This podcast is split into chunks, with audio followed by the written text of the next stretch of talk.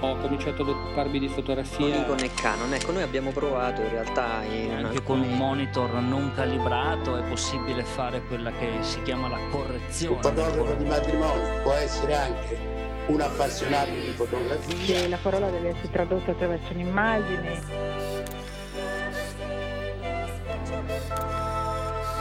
The universe's biggest camera store. Ci saranno sicuramente delle focali molto lunghe, dei tele. Nel senso che ci sono alcuni momenti in cui cogli certi particolari e altri in cui non li cogli.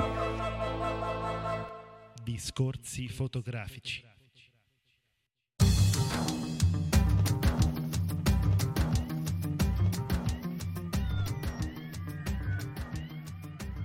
Ciao a tutti, benvenuti alla nuova puntata del podcast di Discorsi Fotografici. Con noi c'è Federico. Ciao Federico. Ciao Silvia. E c'è un nuovo ospite, un amico che ci segue, diciamo, sin dagli albori del blog, che è Alberto Cabas Vidani. Ciao Alberto. Ciao. Allora, con Alberto parleremo subito dopo, fra pochi istanti, della sua attività nel mondo del web e della fotografia. Io prima vorrei annunciare che anche quest'anno si terrà il Nettuno Photo Festival, di cui siamo partner. Anche quest'anno ci sarà una selezione di fotografie, il tema è lo stesso dell'anno scorso, cioè attraverso le pieghe del tempo. E come abbiamo fatto l'anno scorso, ci sarà la possibilità di inviare queste fotografie sia a noi sia all'associazione Occhio dell'Arte. Comunque, per tutti i dettagli noi vi rimandiamo al nostro sito, dove appunto ci sarà una spiegazione più approfondita delle modalità di partecipazione di un festival che l'anno scorso ha visto un sacco di partecipanti, molti anche veramente di qualità. Insomma, è stata una bella esperienza e noi speriamo di ripeterla appieno anche quest'anno. Ve lo ricorderemo durante le prossime puntate, ve lo ricorderemo su Facebook, su Twitter e così via. Allora Federico, presentiamo il nostro ospite. Abbiamo detto Alberto gestisce un blog fotografico che non è un blog fotografico come tanti, già ad esempio a partire dal nome, ma io vorrei che Alberto presentasse da sé, insomma, la sua attività. Sono contento che dopo un paio d'anni che ci segue si sia, diciamo così, deciso, no, a chiederci di partecipare. Ci fa molto piacere perché, sai, lo diciamo sempre, siamo disponibili tantissimo con tutti, perché poi ogni volta è una scoperta, insomma. Alberto, raccontaci un po'. Bah, allora, vediamo, mi farà troppo lunga. Io in realtà sono stato attratto dalla fotografia per tantissimo tempo, ma semplicemente non ho mai avuto una macchina fotografica fino alla fine del 2009 in realtà, quindi sono molto giovane dal punto di vista fotografico. E poi una volta che ho avuto la reflex, la prima reflex, una D3000 della Nikon, mi sono appassionato parecchio sia all'aspetto artistico che all'aspetto tecnologico, perché vabbè, sono prima di tutto un informatico per passione, per formazione. E praticamente appena avuta la reflex ho cominciato a usare tutti i momenti liberi, prima di tutto per formarmi, per imparare. E prima su internet, ovviamente, perché su internet quasi ci vivo al momento. Sì. E poi ovviamente anche sui libri. Tra l'altro il primo contatto con un libro di fotografia l'ho avuto con Scott Kelby, quindi è stato anche un bel primo contatto, secondo me. Sì, assolutamente. E nel leggere come veniva spiegata la fotografia su blog unicamente americani e su questi libri, tra l'altro appunto di autori americani, anche che sì, ho notato quello che in realtà ho fatto tutta la vita, anche nell'ambito scientifico, che nella divulgazione loro sono estremamente avanti, no? Sono in tanti e sono molto bravi, secondo me, molto più bravi degli italiani, purtroppo. Ne abbiamo già discusso di questo, poi ne riparliamo. Comunque dai, vai avanti. E nel tempo poi io stavo facendo il dottorato in informatica per tempo e non mi stava entusiasmando propriamente. E così in giro ho scoperto il blogging, non perché non sapevo cosa fosse un blog, ma il blogging come attività, così da praticare proprio. E così ho messo insieme le cose, avevo imparato parecchio nel frattempo. So che una cosa che sono in grado di spiegare. E allora ho aperto questo blog, appunto, che si chiama fotocomefare.com, con l'intento di scrivere di fotografia in maniera divulgativa divulgativa, nel senso di scrivere in maniera semplice ma di spiegare cose complesse, no? Io ho fatto esercizio con la matematica, quindi per spiegare la matematica intendo, quindi partivo abbastanza bene. E niente, ho cominciato con le cose, no? Che vabbè, le scrivono tutti, però se vuoi fare un corso un po' completo devi parlare dell'apertura, dell'esposizione, della regola dei terzi. Sì, assolutamente, per cominciare quello è proprio la base. Se vuoi. E niente, subito ho cominciato ad avere persone che mi commentavano e mi scrivevano via email ringraziandomi della chiarezza che mi scrivevo. Questo ovviamente non per vantarmi, ma per dire così, ero subito contento, avevo modo di essere contento e di pensare che stessi raggiungendo l'obiettivo. E i numeri delle visite hanno cominciato ad aumentare e a un certo punto si è presentato un fotografo, Emiliano Delli Zuani si chiama, che si è proposto di collaborare con una rubrica in cui commenta le foto inviate dai lettori, e ormai è una abbondante che collabora. Poi si avvicina un altro fotografo, si chiama Giorgio Trucco, e nel frattempo poi ho trovato qualche fotografo io, e così la cosa si è ampliata. Poi io nel frattempo ho continuato ad imparare, quindi a scrivere cose un pelino più avanzate della regola dei terzi, insomma. Certo. E in quanto informatico mi sono innamorato di Lightroom in particolare, e quindi poi ho cominciato a registrare un po' di tutorial, di video tutorial su Lightroom, e ho scoperto che sì, sono apprezzati quelli lì. C'è molta meno gente interessata a Lightroom rispetto che a Photoshop, e questo si sapeva, però alcuni appunto apprezzano la maggiore semplicità. Ovviamente si possono fare meno cose, ma si possono fare molto velocemente, e niente, nel frattempo la cosa è cresciuta. Adesso sono su internet a tempo pieno, nel senso che faccio molto fotocomefare e poi un paio di altri siti che sto facendo con altre persone, e quindi sì, ci dedico molta passione, molta energia, e spero che continui a crescere, magari di fare qualcosa, che so, un workshop, cose così, che faccia un po' crescere la comunità anche di quelli che si sono appassionati. Allora, io ripeto l'indirizzo del blog, che è www.fotocomefare.com. È un blog, esatto, che anch'io seguo più o meno da quando è nato, perché Alberto è stato uno dei primi che ha commentato sul nostro blog di Discorsi Fotografici, quindi ci siamo seguiti a distanza, se vuoi, per un paio d'anni, insomma. Effettivamente è un sito che io apprezzo personalmente. Volevo parlare con Federico di questa cosa che ha originato un po', Alberto, la tua idea, no? E cioè il fatto che l'informazione di qualità nel campo della fotografia, rimaniamo nel nostro campo, fino a 2 o 3 anni fa si trovava soprattutto nel mondo anglosassone e in special modo in quello americano. Gente proprio devota alla divulgazione. Noi abbiamo conosciuto e intervistato Scott Bourne, però Scott Kelby, insomma, ne abbiamo sempre parlato. E allora io voglio chiedere prima di tutto a Federico e poi anche a te, secondo voi che cos'è che ci differenzia, insomma, perché in Italia è più difficile fare questo lavoro di qualità e farlo soprattutto gratis?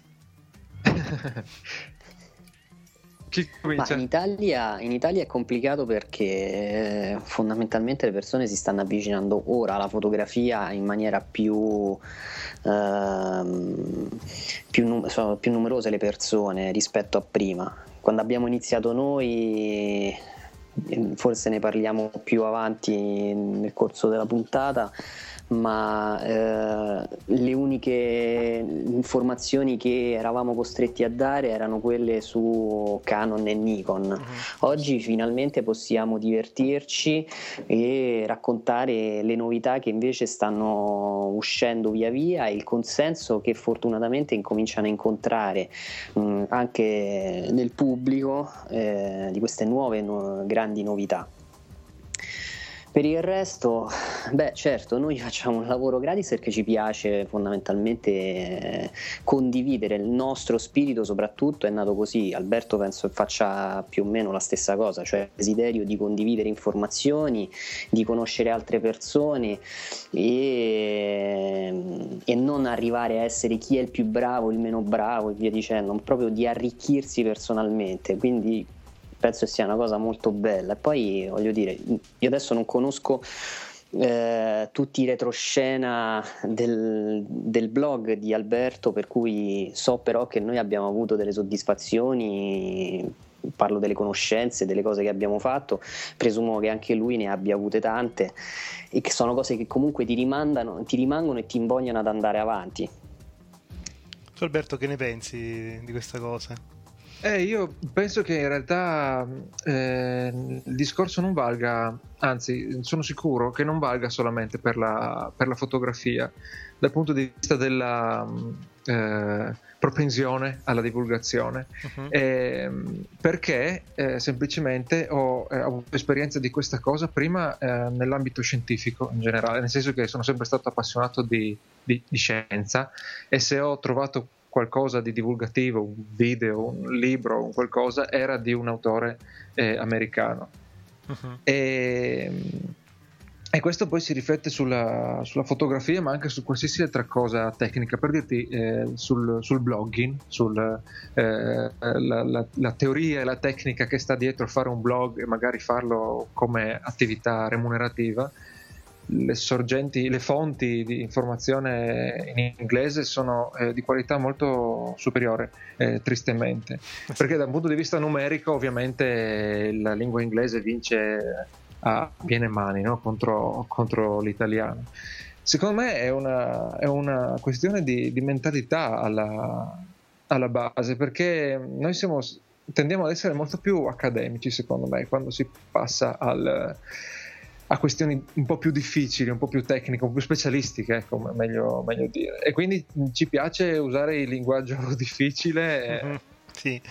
Cioè a me no, però anche all'università, per dire, è difficile trovare professori bravi. Gli piace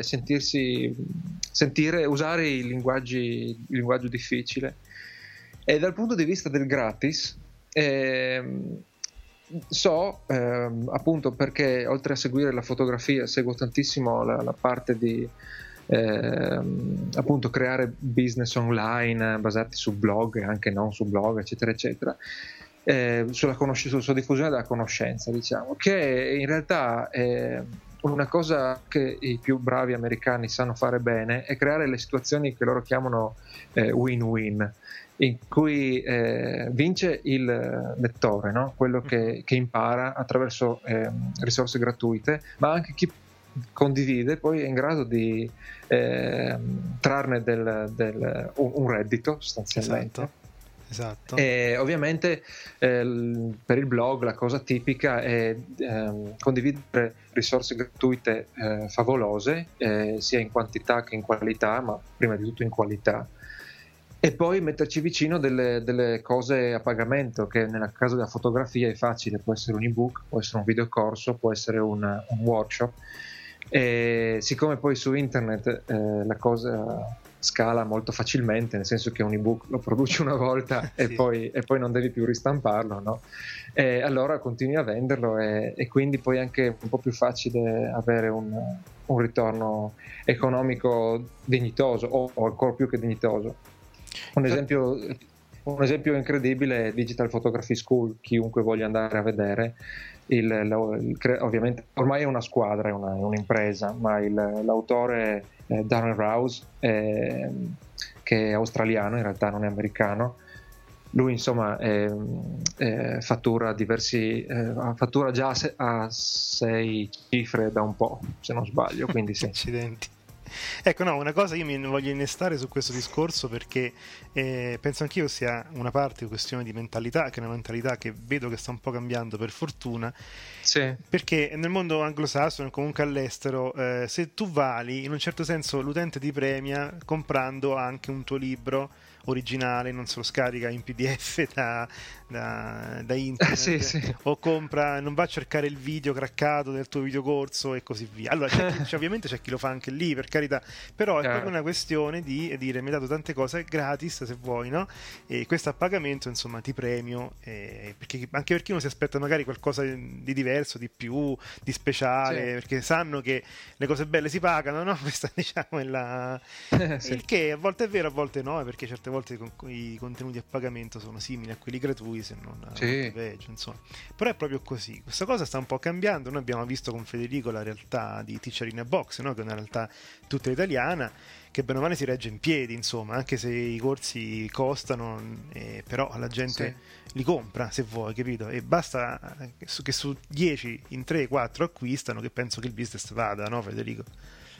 Tu come la vedi? Sì, io penso in realtà che il successo soprattutto degli americani sia dovuto al fatto che anche loro avevano un folto pubblico che però non riusciva a trovare informazioni, e loro, tipo Scott Kelby, è stato più lesto e ha creato un business legato principalmente al parlare di fotografia in maniera molto semplice. Per esempio, c'era il libro, adesso erano le 7 regole per ottenere i 7 passaggi, non mi ricordo qual erano, che lui otteneva sempre un ritocco perfetto. C'era questo libro che fece scuola.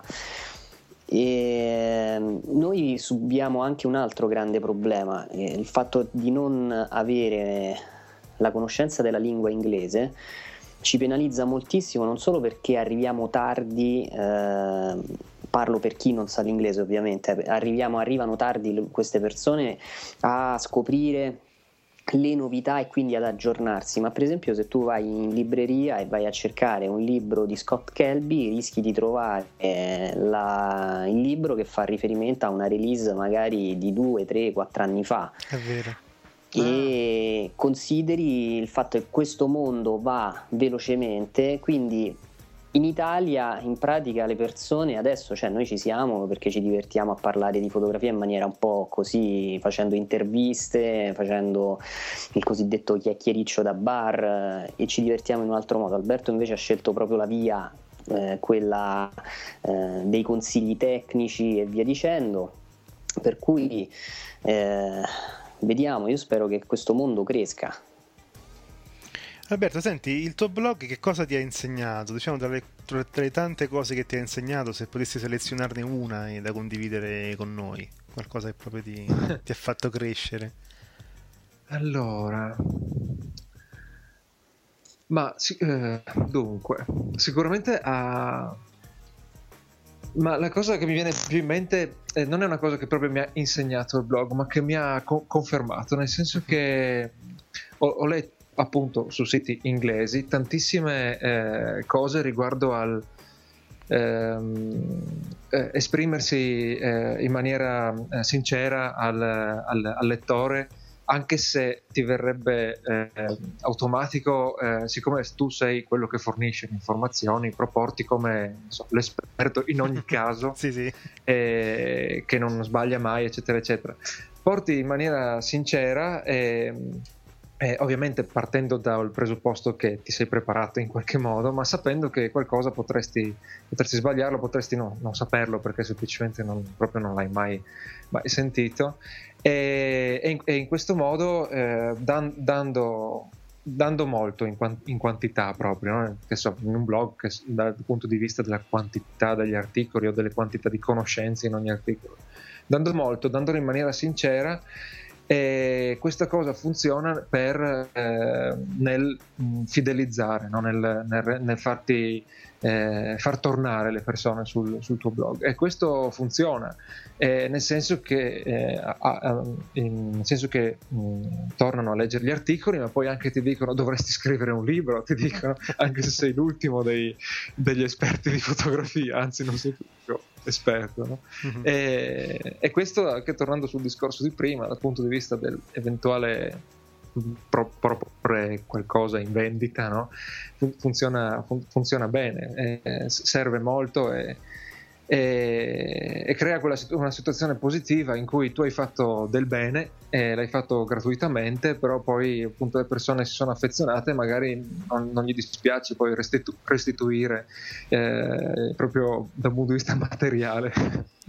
Sì, diciamo che noi siamo anche più generosi con il tempo, comunque persone che collaborano, che vogliono scrivere ce ne sono, spezziamo una lancia in favore, diciamo, del popolo dei blogger italiani, che è molto attivo, diciamo, su tutti gli argomenti che si possono trattare su internet. E adesso mi viene in mente anche di chiedere, appunto, visto che c'è una fitta selva di siti, forum, blog che parlano di fotografia, no? Sì. Perché una persona dovrebbe partecipare o comunque bazzicare, come si dice, il tuo blog, Foto Come Fare? Ma allora, una caratteristica che ho cercato di seguire da subito è che sostanzialmente sul mio blog non parlo né di news, né di nessun tipo di news, nel senso che si tratta solo di articoli che cercano di insegnare o di ispirare, e questo lo dico ogni volta che un nuovo collaboratore mi si propone o io mi propongo ad un collaboratore di collaborare, a un potenziale collaboratore, e questo è per dire sia cosa non si trova sia cosa si trova, ovviamente. Certo.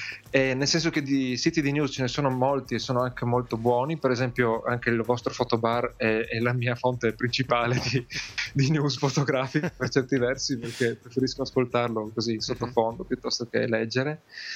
E poi si trovano contenuti originali, nel senso che non riciclo pezzi trovati da altre parti, se non raramente per citare all'interno di altri contenuti.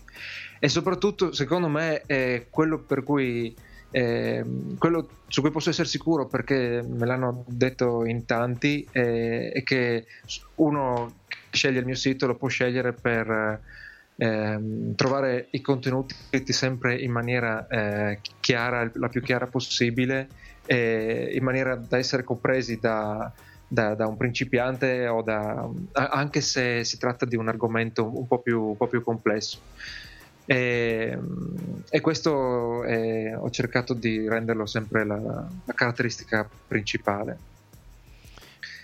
Tu, Federico, hai qualcosa tenuto in mente da chiedere ad Alberto, parlando appunto della sua esperienza? No, sono contento di quello che ha detto, penso che non sia stata abbastanza esauriente. Semplice, insomma, come il blog, se vuoi, no? Esatto. No, ecco, noi appunto speriamo di continuare questa collaborazione anche con, sì, magari con qualche nostro articolo, vediamo un po' nel futuro che cosa possiamo.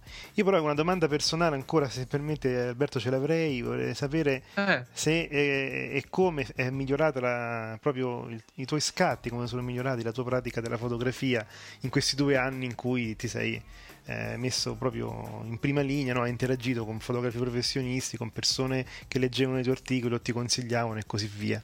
Quanto è cambiata?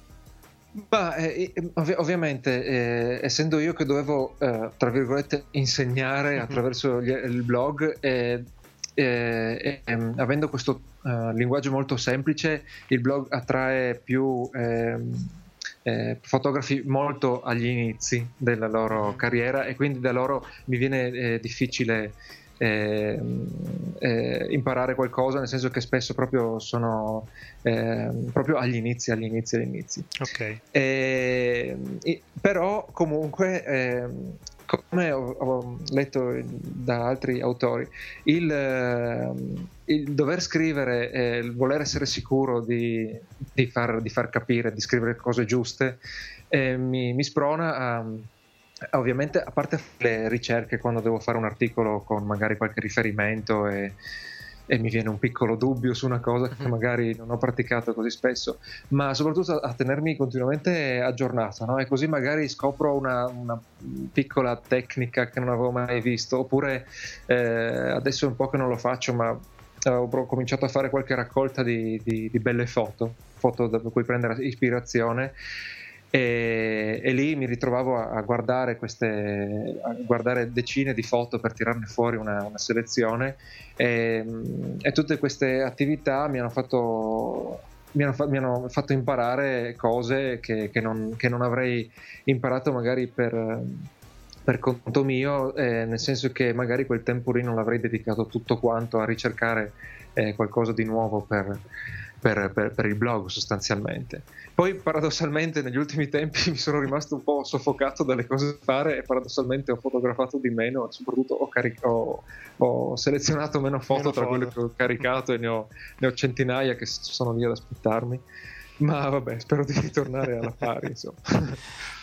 E senti, per concludere, hai qualche nuova idea su qualche nuovo sviluppo per il blog, qualche cosa che stai preparando e che dovrà ancora uscire, o rimarrai perlomeno su questa linea finché lo desideri, insomma, Alberto?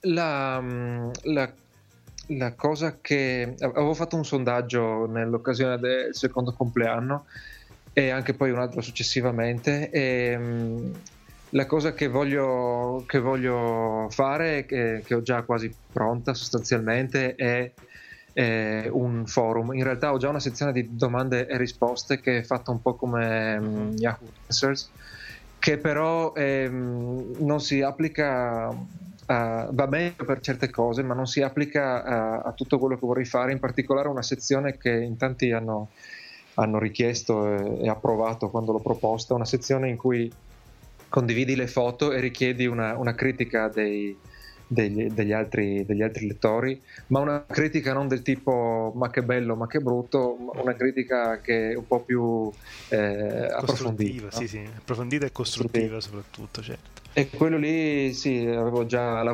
promesso sostanzialmente ed è quasi pronto. E poi sto facendo un esperimento, siccome appunto ci sono tutti questi ebook in inglese bellissimi che ho avuto modo di leggere e recensire, e ogni tanto mi dicono ma c'è la versione italiana, allora mi sono messo a tradurne uno sulle street photography. Uh-huh. E ho quasi finito, poi vediamo quanto tempo ci vorrà per l'impaginazione e tutto quanto, e quello sarà il primo ebook tradotto per foto come fare, e vediamo come va. Veramente, anzi è una coppia di ebook veramente bello.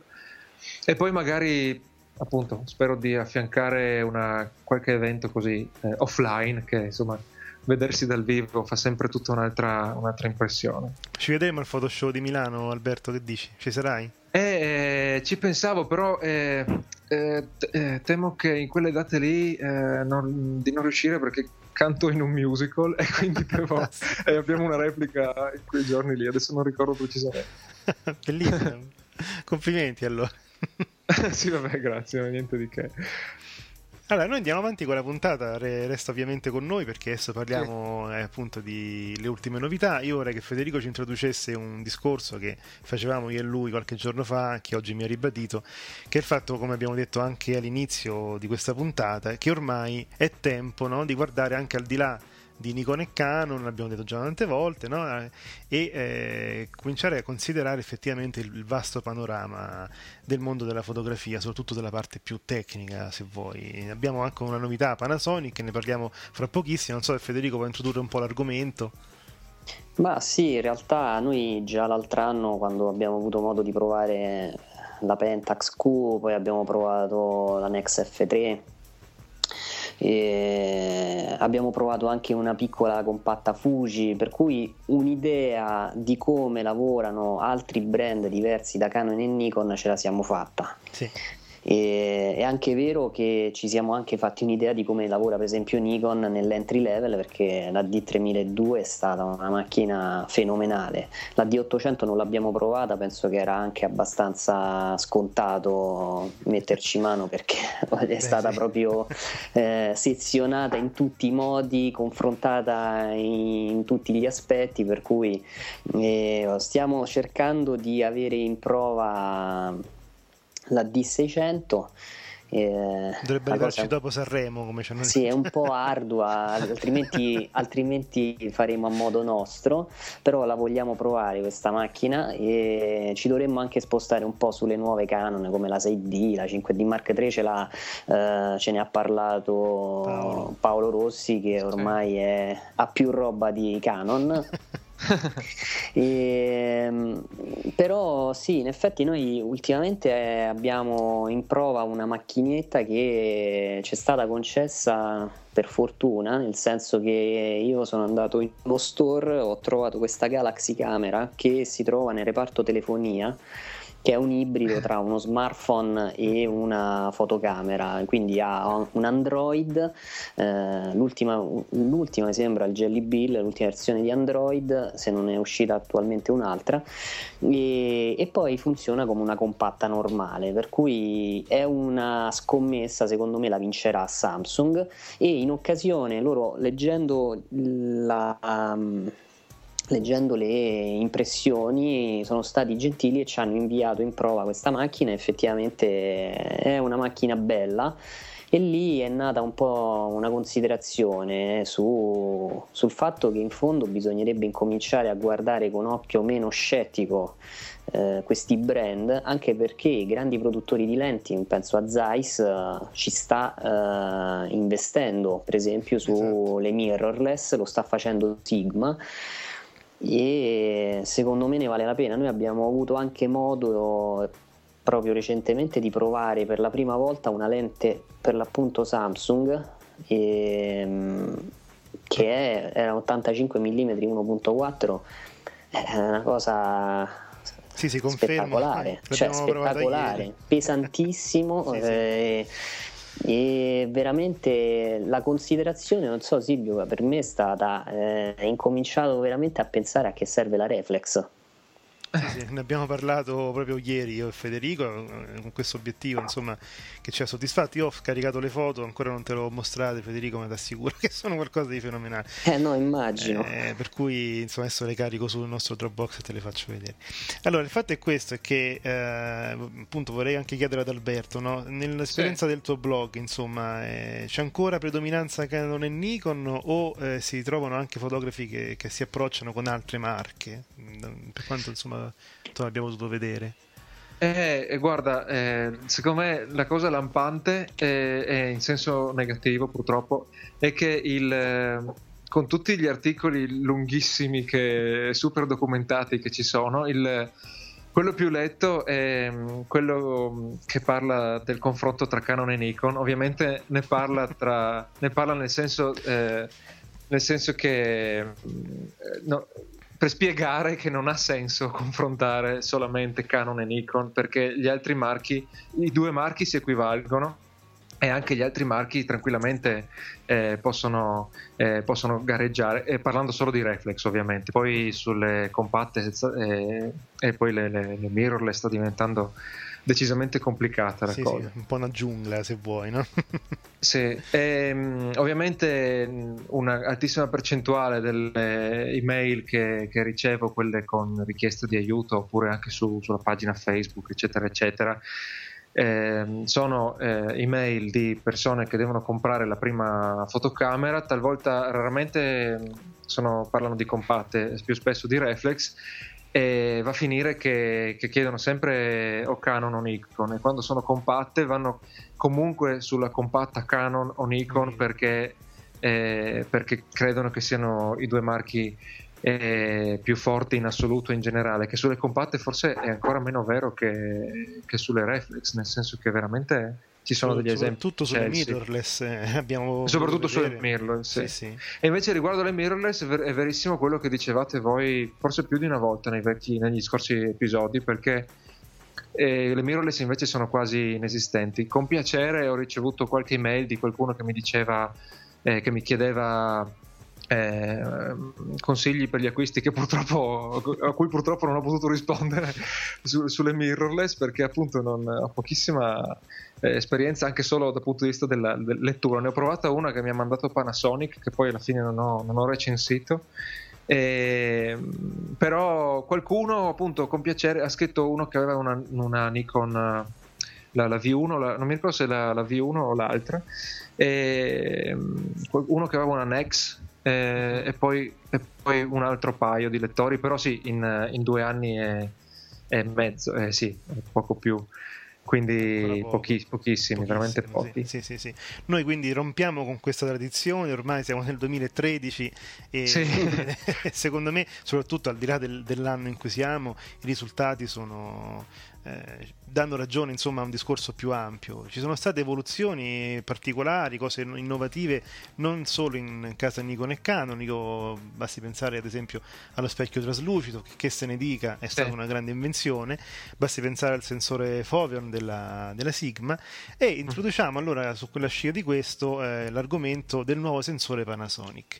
Un sensore che effettivamente io mi chiedevo quando è che sarebbe uscito, perché c'era un limite, diciamo così, fisico all'uscita di questo sensore, che però finalmente è stato superato.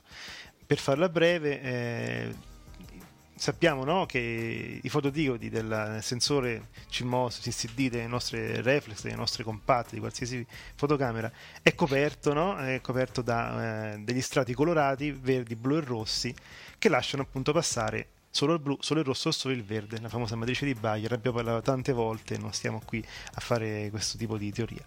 Però, come tutti sappiamo, se ci infiliamo un paio di occhiali rossi, non solo vediamo tutto rosso, ma soprattutto, ci avremmo fatto caso, vediamo tutto più scuro. Questo perché ovviamente non se ne vanno via solo delle frequenze, ma se ne va proprio un'intensità luminosa. Allora, che succede? Che questo filtro, questa matrice, diciamo così, di Bayer, effettivamente si porta via per ogni sensore il 30-35% della luce incidente. Quindi quella che passa deve essere raccolta da fotodiodi sempre più sensibili, perché giustamente la tecnologia va avanti, no? Abbiamo delle fotocamere che molto performanti a ISO elevate, però chiaramente se passasse più luce sarebbe meglio. Giusto, questa è la cosa, insomma. Panasonic ci è riuscita con un brevetto tutto suo, di cui parliamo adesso insieme, io lo introduco, che utilizza un principio notissimo della luce, che è quello della diffrazione. In questo caso si parla di microdiffrazione, perché bisogna costruire dei cristalli piccoli quanto la lunghezza d'onda della luce, che insomma sappiamo è di qualche angstrom, per cui molto molto piccoli. La luce incidente su questi piccolissimi, chiamiamoli prismi, non sono prismi, però per fare un po', diciamo, il paragone con i cristalli, i prismi che separano la luce, la luce incidente viene appunto diffratta, separata e mandata, una parte ovviamente passa, l'altra parte se ne va a destra o a sinistra, diciamo così, poi si vede anche dal disegnino come funziona. Qual è il vantaggio? E il vantaggio sta nel fatto che la luce passa tutta, o perlomeno c'è una pochissima assorbimento da parte dello stesso cristallo, ma passiamo dal 100% al 98%.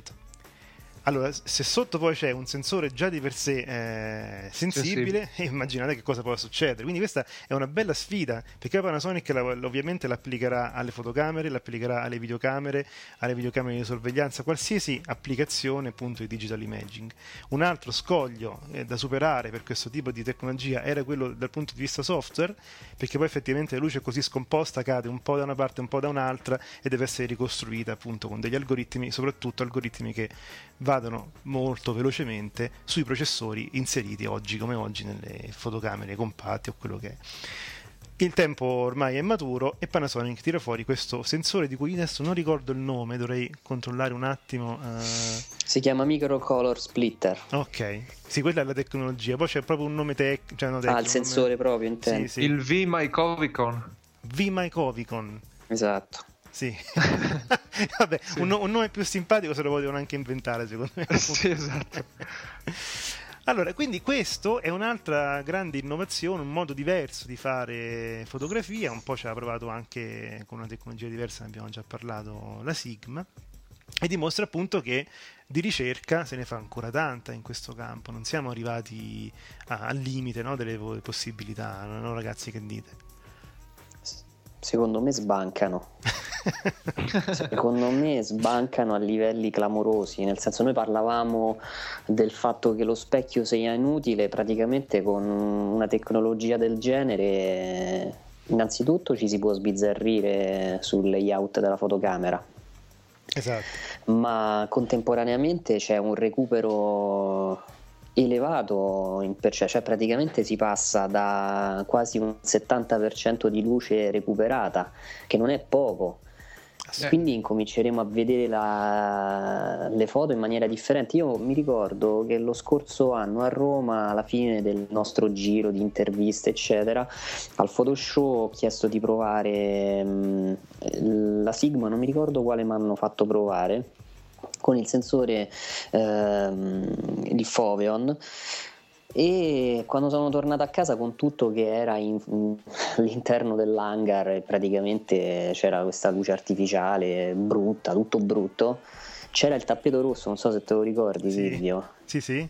E contemporaneamente di fronte c'era mi sembra la Oia, che era accanto alla Sigma, che aveva lo stand blu, quindi c'era il rosso per terra della pedana e il blu della Oia.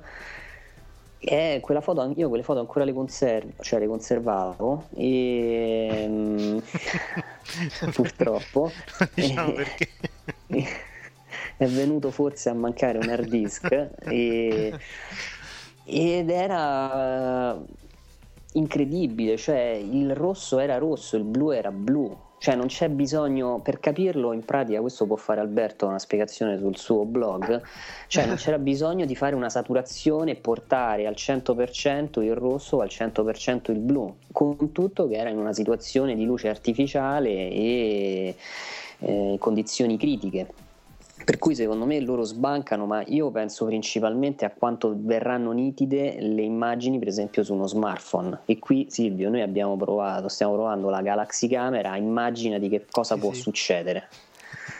Cioè è anche bello immaginare i risvolti, secondo me Panasonic potrebbe veramente sbancare.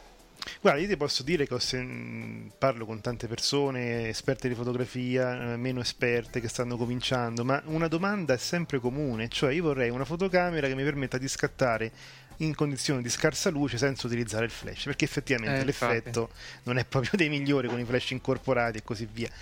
Una cosa del genere, oltre appunto a rendere meglio i colori, perché giustamente non essendoci più questi filtri colorati, la luce passa tutta e il colore si esprime in tutta la sua pienezza, se vuoi, no? Per dirla semplice, permetterà anche a tutti, anche a chi fa le foto solo al compleanno del figlio, di poter scattare comunque delle immagini soddisfacenti, no?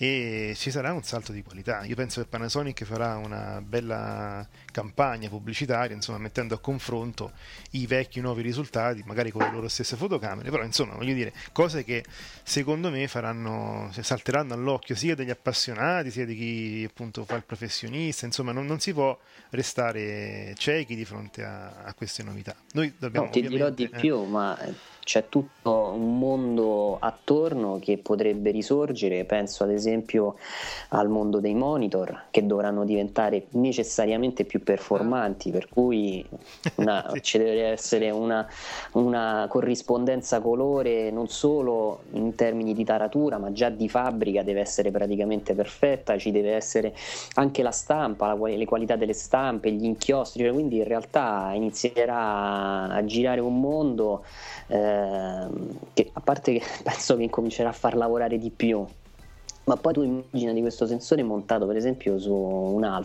Sony Alpha con specchio traslucido, cioè quanti frame riesce a arrivare in questo punto, cioè 20 frame al secondo diventa come l'altra volta abbiamo parlato di queste macchine, di usare una macchina 4K, di fare praticamente un video e poi estrarre le immagini per avere comunque un'immagine a 12 megapixel che già diventa fattibile, quindi usare un video per fare fotografia. Con questo sensore diventerà interessante vedere l'evoluzione. Ma voi avete per caso visto però una data di rilascio commerciale? Perché secondo me in questi casi è la cosa più che può più minare gli entusiasmi, diciamo, perché la pubblicazione scientifica è del 3 febbraio, quindi tipo una settimana fa. Nel senso, mi chiedo quanto staranno a rendere questa cosa stabile, commercializzabile ed economicamente fattibile, no? Ma io adesso il livello di il processo produttivo non lo conosco, quindi non so neanche quanto sia oneroso in termini di costi metterlo in pratica. Presumo che loro ci puntano. Io mi ricordo, forse era quasi 2 anni fa, quando abbiamo parlato della Lightro, che l'abbiamo seguito il progetto era in fase di studio, lo faceva all'università e poi a un certo punto è stata lanciata. Non so che fine abbia fatto questo progetto, si doveva evolvere, però in realtà passò tra l'annuncio e poi l'effettiva commercializzazione, passarono semplicemente dei mesi. Qui in realtà Panasonic ha comunque un peso, nel senso c'ha una storia, per cui non penso che lo faranno immediatamente, ma non penso neanche che ci metteranno secoli per rendere fattibile questa situazione, questo progetto. Guarda, allora io rispulciando un po' oggi preparando questo articolo, qui si parla di lunghezze d'onda tra i 4.000 e 7.000 angstrom, quindi qualcosa che è grande circa 4 decimillesimi di centimetro. Ora, la tecnologia per far questo in realtà è pronta già da anni. E renderla commerciabile effettivamente se l'hanno annunciata in un certo senso non penso che passerà più di un anno. Bisogna vedere come verrà accolta e quanto costerà, che lì poi è una questione anche di mercato in un certo senso, e su questo non possiamo fare previsioni, però è chiaro che siamo molto curiosi. Io non ricordo quanto tempo è passato dall'annuncio del Foveon all'effettiva realizzazione e implementazione da parte di Sigma, una tecnologia diciamo se vuoi un po' più semplice da implementare, anche se non semplicissima per questa, insomma, in cui c'è bisogno di, te l'ho detto, 3 componenti. La prima è quella appunto di produrre questi prismi piccolissimi, come abbiamo detto, estremamente piccoli. La seconda è quella appunto di fare un software che sia veloce nel ricostruire l'immagine, facendo tutti i conti e quindi utilizzando appunto dei sistemi che si utilizzano per cose diciamo anche più scientificamente intense, se vuoi, e questo deve essere affidato tutto a un processore di una macchina fotografica, per cui non lo so, sarebbe da vedere i test come vanno, e magari riuscissimo a parlare con qualcuno di Panasonic adesso al Photoshop che ci può illustrare meglio quanto tempo manca. Posso dirti una cosa, Silvio? Immagine di solo 6 anni fa che telefoni usavamo. Per cui in realtà secondo me loro la tecnologia ce l'hanno, ce l'hanno, e il vero problema sarà vedere in che modo la impiegheranno, da dove partiranno, anche perché loro, Panasonic, a onor del vero ha puntato sempre molto sulla fotografia, lo faceva con le compatte, le Lumix all'epoca erano delle macchine molto molto performanti, e poi si è buttata, è stata una delle prime a entrare insieme a Olympus nel mondo delle mirrorless, per cui secondo me loro il salto lo fanno. Poi vabbè, sono stati leader, penso lo siano ancora in un certo senso nella produzione dei televisori, in realtà il leader incontrastato periodo sia Samsung ormai, però voglio dire, i televisori, anche sotto il profilo dei televisori Panasonic non ha scherzato, per cui speriamo, cerchiamo di essere molto entusiasti in modo tale che loro ci ascoltano e dicono no, produciamo perché loro non vedono l'ora di provare la nostra macchina fotografica. Allora passiamo dall'ultimissima tecnologia all'ultima espressione di un'antica, chiamiamola antica, tecnologia, che è quella della pellicola. Leggevo di questo articolo sul blog di Steve McCurry. Steve McCurry aveva con sé l'ultimo rollino Kodachrome che aveva acquistato e lo voleva appunto, ci voleva fare degli scatti particolari, e sono scatti che passano da Robert De Niro in un teatro a ragazzi che giocano in India, insomma alcuni sono anche scatti secondo me un po' banali, sinceramente, insomma scatti che tutti i turisti possono fare a Central Park a New York, però in un certo senso Steve McCurry ha voluto utilizzare questo ultimo rullino e pubblicare un articolo sul suo blog. Allora, qui la pellicola effettivamente se ne parla tanto, di questo tramonto, se vuoi anche legato un po' al tramonto di Kodak, che ultimamente si è salvata, ne abbiamo già parlato. Io però, ecco, vorrei farvi notare che se andate sul sito del National Geographic si parla di questa storia, e Steve McCurry tutti questi scatti li ha preparati con una macchina digitale, sì, per verificare appunto se che venissero come voleva lui, dopodiché ha usato le stesse impostazioni, diciamo così, in larga misura, con la pellicola. Quindi in un certo senso anche più nostalgici forse storcerebbero il naso di fronte a questa cosa, voi che dite? Sì, ma la motivazione era che non voleva buttare via lo scatto, no? Mm-hmm. Quello sulla pellicola. Però certo, da un professionista come lui uno non si aspetta che fa delle prove, no? Se vuoi, guarda, voglio essere cattivo, così poi ci scriveranno e diranno ah, siete stati proprio... Ma le fa lui le foto? Ah, questa è una provocazione che... Questa è una provocazione, lo so, io con Steve McCurry ho questo rapporto dopo che ho visto le sue foto qui a Roma, e non lo so, tu hai detto che sono scatti banali, mi è venuto il dubbio, pensa se poi sbaglia le foto e rovina la pellicola, effetti, cioè che pubblica dopo l'ultimo no. Rullino. Infatti sul blog non ci sono 36 scatti, non so se Rullino era da stranamente, però insomma, no, io invito comunque tutti ad andare a vederlo, perché comunque è un pezzo di storia della fotografia. Tra l'altro c'è un video, per chi insomma mastica un po' l'inglese, che alla fine è commovente. Non so se tu l'hai visto, Alberto, il video di Sì, l'ho visto tutto, ma è anche ben montato, è una bella è un bel video, una bella visualizzazione, insomma sono 20 minuti ben spesi. È commovente, insomma è un pezzo di storia della fotografia che se ne va, e devo essere sincero, mi dispiace seriamente di non aver l'età per aver provato appieno, no, le potenzialità della pellicola, insomma, e poter fare veramente un confronto. Per cui se mi sentite parlare più spesso del digitale con entusiasmo è perché io sono cresciuto con questa tecnologia, e perché è uscito Panasonic anche nel nuovo sensore. Senti Silvio, allora innanzitutto qui si rumoreggia che esce una nuova Canon da 40, 46, 39 megapixel, che non è la prima volta che si rumoreggia questa cosa. Sì, no, però, dicono però quest'anno sicuramente pensa, dovrebbe uscire la 70D, che sicuramente migliorerà un po' la 60D. Dovrebbero, forse esce anche un nuovo modello di 7D che però non si chiamerà 7D Mark II, eccetera eccetera. Comunque pare che le camere saranno tre: entry level, middle level e forse semi professional, non so come l'hanno diviso, tutte e tre segmento APS-C. La cosa che invece mi ha lasciato un po' sorpreso, no? E questa possiamo parlarne perché noi avevamo discusso del fatto che le compatte ormai non avevano più mercato, cioè questo era il dato che era stato pubblicato, dati di vendita in Giappone soprattutto, dove il segmento compatte era praticamente morto a favore delle mirrorless principalmente. Mm-hmm. E però Canon e Nikon ci hanno già inondato di una valanga di nuovi aggiornamenti di queste compatte che non, cioè, o puntano sui mercati emergenti, un po' come l'iPhone low cost, e allora altrimenti non si capisce questa... Forse magari, ecco, non in Giappone, però non so se in Europa come va il mercato delle compatte. Però è vero, Nikon ne ha fatte anche di tutti i colori, l'abbiamo già detto, no?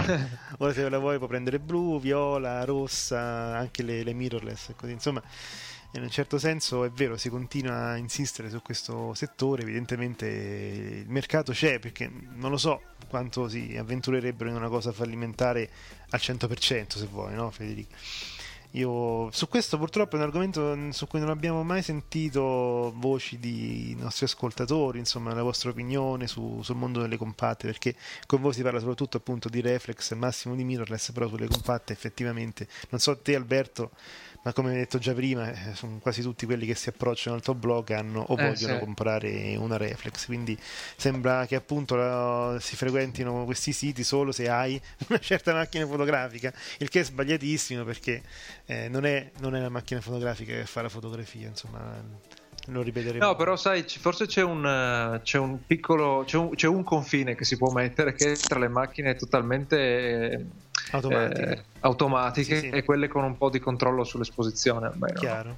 Quindi forse già una differenza c'è, anche se ovviamente c'è anche chi fa le foto spettacolari con una compatta completamente automatica, quello senza dubbio. Sì, sì, sì. Quello è vero. Spesso le fotocamere compatte sono le ex fotocamere di chi appunto interviene ai nostri post e insomma è passato a qualcosa di più, diciamo così, sì, professionale, insomma. Io invece sì, ah, sì, scusami. Vai, Federico, vai tranquillo. No, ti volevo far cambiare notizia. Uh-huh. Scott Bourne è arrabbiato, lo sai? Sì, come mai questa volta?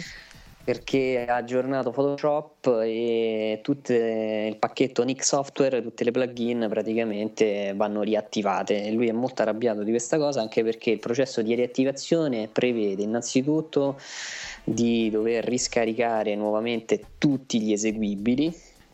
Però. Ma cosa ancora più drammatica, bisogna telefonare alla software house per farsi mandare il codice, pur avenderlo acquistato. Ricordiamo che Nik Software adesso è di Google, sì, e quindi il serial number va resettato in questo modo, telefonando a Nik, perché poi manderà cosa. Quindi questa è una cosa drammatica. Io mi ricordo quando Paolo ha aggiornato, mi sembra, Aperture, tutti i settaggi che aveva fatto lui su non mi ricordo quale plugin della Nik gli sono saltati. Sì, è successo anche con Aperture, se lo stavo per dire, insomma, questo è stato... quindi... però non dovevi telefonare nel caso di Aperture non dovevi telefonare, ma dovevi semplicemente reinstallare il tutto. Certo, qua effettivamente si cerca di fare le cose automatiche, ma poi ogni tanto, come vedi, bisogna riprendere in mano il vecchio telefono, no? e mettersi appunto come si faceva 10 anni fa nel mondo dell'informatica, quando si telefonava alla Microsoft per attivare la copia di Windows XP per chi non aveva internet, no? Non so se vi ricordate. Sì, è vero. Mi ricordo questa cosa. Io, ecco, vorrei concludere con una cosa di cui mi sto occupando negli ultimi tempi. Sono contento che Alberto è informatico perché può capire il mio entusiasmo. Sono un felice possessore di quello che si chiama Raspberry Pi, che è un piccolissimo computer, in pratica è una scheda su cui è stato montato un processore, una GPU, una porta Ethernet, 2 USB, e sopra ci si monta un Linux, una derivazione di Debian. Al di là di quello che si può fare con questo computer, c'è chi appunto l'ha mandato in stratosfera a fare le fotografie, c'è chi ci automatizza casa utilizzando anche Siri, dicendo aprimi il cancello, fammi il caffè, c'è chi l'ha interfacciato con la macchina del caffè. Finalmente possiamo dire sì, questo computer fa anche il caffè. Però di questi giorni una notizia che sull'onda del successo di questi piccoli computer che costano $35 o 35 sterline, che non è lo stesso prezzo, però se lo compri in Inghilterra è così, ci sarà a breve a disposizione per $25 o 25 sterline il modulo fotocamera. Una fotocamera classica ovviamente da $25, quindi una fotocamera da cellulare, se vuoi, da 5 megapixel, ma non è quello la parte interessante. La parte interessante è questa, cioè applicandola a questo computerino voi avete una fotocamera completamente programmabile. Dico completamente che il limite è solo nella fantasia, insomma, del programmatore. Io immagino, ad esempio, di fare, che ne so, un computerino che mi fa una foto al giorno, no? E un timelapse annuale, cosa che magari non si può fare con macchine fotografiche normali, perché dovresti tenere impegnata, no? La tua macchina fotografica sul cavalletto, sempre nello stesso posto, per un anno. Ho visto un timelapse molto bello una volta di un palazzo in costruzione, no? Nel corso dei mesi, insomma, però lì c'era una fotocamera dedicata. Invece con questo modulo non c'è proprio limite all'immaginazione, perché te lo puoi programmare tu. Al di là del mio entusiasmo, insomma, voi vedete qualche altra applicazione a questo tipo di hardware, se vuoi? Magari cominciamo da Alberto che... Ma io non conoscevo il Raspberry. La cosa che mi viene in mente in automatico è un uso sempre nella domotica, in qualche modo, nel senso più non troppo artistico, nel senso più una sorveglianza, sì, sicuramente quella cosa del genere. Però volendo, poi adesso non so quanto potente sia il processore, uno può programmarsi, può installare algoritmi di riconoscimento, per esempio, cose che so, che scatta in automatico quando, come le macchine che scattano in automatico quando sorridi, per dire, no? Stessa cosa. Poi appunto dipende dalla complessità di programmazione. Io non avendo provato non ho idea. Mi viene in mente che molti la utilizzeranno montandola su degli aeroplanini telecomandati, sì, cosa che già fanno, però smontando delle vecchie compatte e interfacciandole, no? Con piccoli computer. Adesso ci sarà un modulo dedicato, quindi in un certo senso ci sarà un tipo di fotografia, secondo me troveremo qualcosa, qualche espressione artistica o comunque non sì, solamente oppure tecnica, ecco.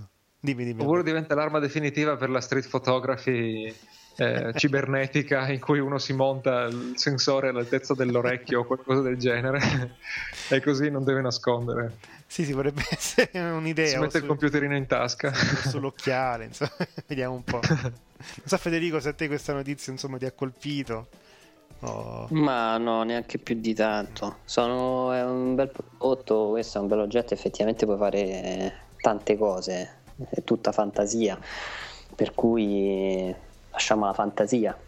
Per me, sinceramente, io sono pigro, per cui in realtà preferisco, cioè penso che sia molto bello. In realtà già utilizzando un software di un cellulare per me è stata un'esperienza molto divertente su una fotocamera, figuriamoci quando in realtà puoi programmare tutto, per cui ben venga. È un po', guarda, in realtà uscire dagli schemi mentali, perché poi un menu di una fotocamera, come il menu di qualsiasi altro oggetto, è un modo di pensare, uno si abitua a pensare in quel modo, invece avere la totale libertà, secondo me influisce anche in maniera positiva sulla creatività.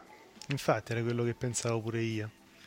Vediamo un po' cosa ci aspetta, diciamo, da questo e da altri dispositivi, insomma, creativi, sempre legati al mondo della fotografia o al massimo appunto del video. Allora, noi qui siamo arrivati a fine puntata. Io ringrazio nuovamente Alberto, insomma è stato bello passare quest'oretta insieme e sicuramente ti avremo ospite di nuovo. Alberto, che dici? Volentieri, se a voi va bene.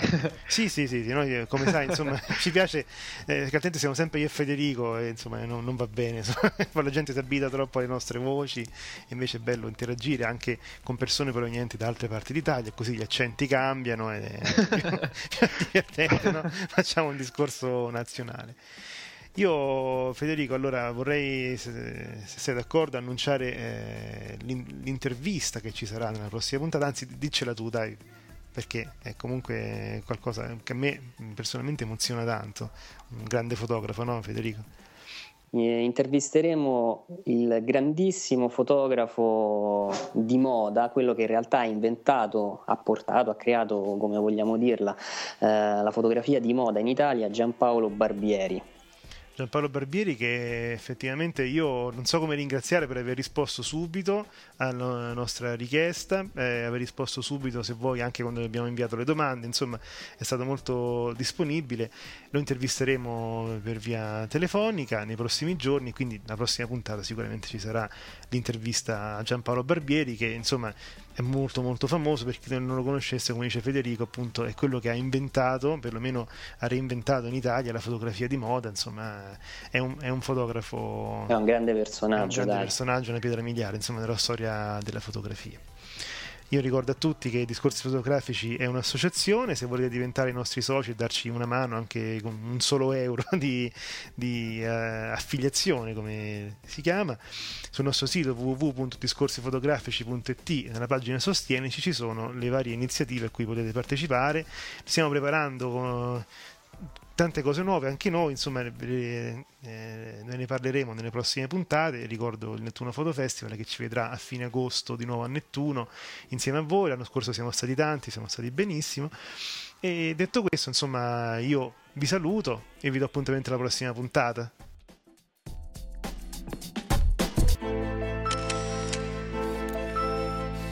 cominciato ad occuparmi di fotografia. Nikon e Canon, ecco, noi abbiamo provato in realtà anche con un monitor non calibrato è possibile fare quella che si chiama la correzione. Un fotografo di matrimonio può essere anche un appassionato di fotografia. La parola deve essere tradotta attraverso un'immagine. The universe's biggest camera store. Ci saranno sicuramente delle focali molto lunghe, dei tele. Nel senso che ci sono alcuni momenti in cui cogli certi particolari e altri in cui non li cogli. Discorsi fotografici.